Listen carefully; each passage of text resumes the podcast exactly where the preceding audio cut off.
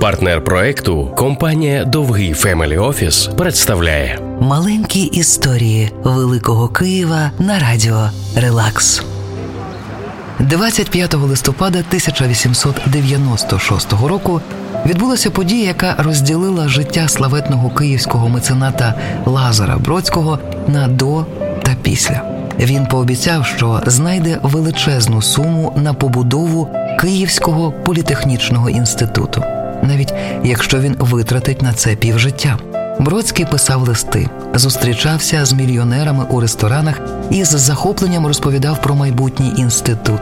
Але більшість відмовляли знову і знову протягом тижнів, місяців, років.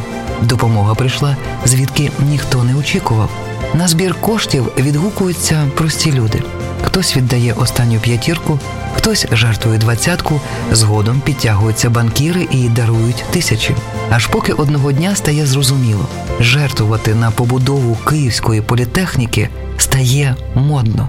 Обіцяні кошти Бродський зібрав за шість років.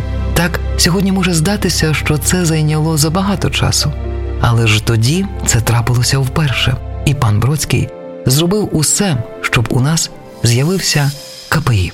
Маленькі історії Великого Києва на радіо Релакс. партнер проекту компанія Довгий Family Office.